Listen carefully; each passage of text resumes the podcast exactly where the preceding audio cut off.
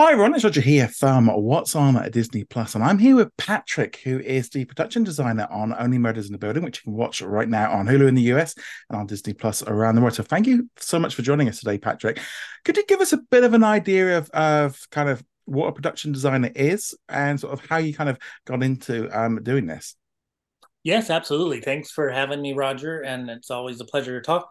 And, uh, you know, so as the production designer, I'm responsible pretty much for everything that you see on camera that's not the clothes that people are wearing and technically not the not the lighting but uh but in terms of all of the um settings backgrounds um to a certain degree all the props and i'm involved in making setting a tone and uh, and approval of of what everything sort of looks like to fit into sort of our concept and our and and my sort of visual palette for the show. So I'm sort of the aesthetic arbiter of of everything like the, except for clothing.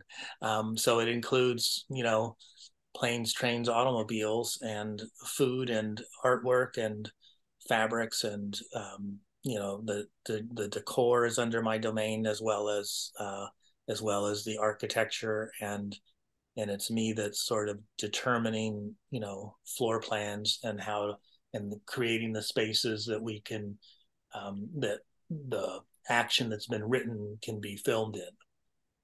Cool. And how did you kind of get into this work originally?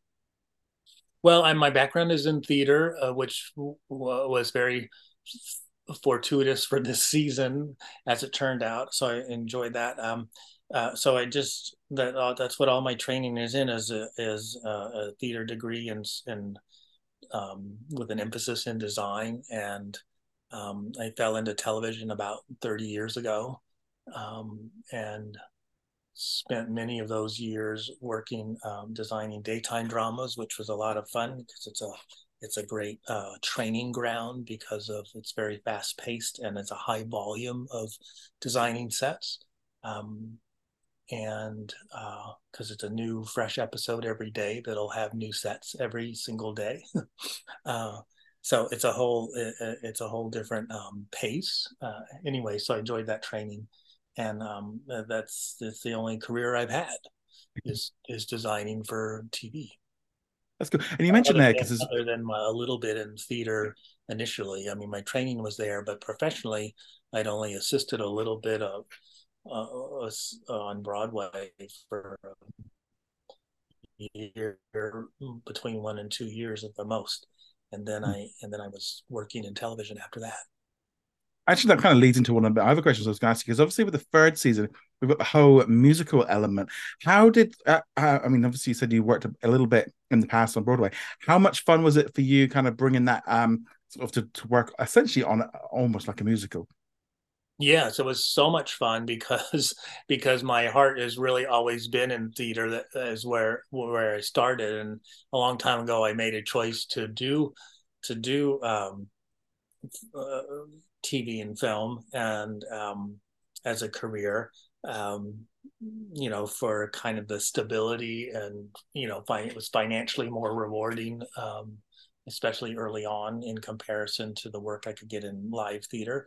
Uh, so I made that choice, but, um, but my original love is always the storytelling on a live stage and the interaction with a live audience. And so so in my heart what i was sacrificing was the live audience and having to rely on just feedback from viewers which it's not it's it's not instantaneous so it's a whole different process uh, and i think actors would you know agree with that too or you know I, I mean it affects them of whether there's a they're directly you know performing and getting the reactions from an audience or or or seeing it a year later in a movie theater to find out how people react. So, um, uh, but I so I really love that aspect of doing theater, and so it was fun to create this, to create the musical and to do a show within a show, which is always complicated. Um, uh, but in a good working relationship with our showrunner John Hoffman, who was able to describe things about this Nova Scotia lighthouse, and or you know that that was what the setting was to be. So we just launched into research and sketches and um, started sort of confining uh, or or narrow, narrowing down what the what the show could be and the and the look of it. Um, one of the one of the big really diff- fun to do that sort of no strings the the 1960s uh, Diahann Carroll performance. It was uh, that was just a completely made up look for the show. Uh, you know that was not a historic uh, reproduction of any sort, and um, uh, so I enjoyed presenting that tone for that and and that story that um, you know that was written for episode one where a young loretta watches that show uh, that you know that is so true in real life that that i mean that happened to me and and countless others of of actors and designers and and everyone in the craft of that that you get inspired as a as a child and you say i really want to do that when when i grow up like that that's so true and it happened to me and so i was excited to to i've been my whole career excited to see that you know turn out that way. That's cool. And what was your biggest uh, challenge working on the third season of only murders in the building? I think um i think definitely uh, creating the feeling of the broad of enough scenery of a Broadway show that looked realistic um, for if you were an audience member in a show, you know, in a live theater, um, but then also creating it in a way that worked for our for TV cameras and filming, and and uh, especially because uh, I had to make design choices about it without the normal data that you would have that uh, you know the normal inspirations you would have would be some of the music would already be written and some of the lyrics would exist and some of the book would exist. You'd have a title of a show. You'd have a lot of things that could help you um, you know inform you for your inspiration and decisions. And um, none of that existed at the time it was just like there's going to be a musical. And like you know and i sort of had to start designing something in a more arbitrary way. Um, but thankfully what john is really good with uh, you know he was able to hone in on let's make it a lighthouse in nova scotia you know you know like he was let's have a rock you know rocks for uh, to find a dead body on you know so uh, that, just with his verbal descriptions was able to hone in on a on a look for it and yeah, with the um, first season where you kind of shifted the location, obviously from the the Arconia to the theater. Was there any challenges specifically with um, f- sort of filming in that theater?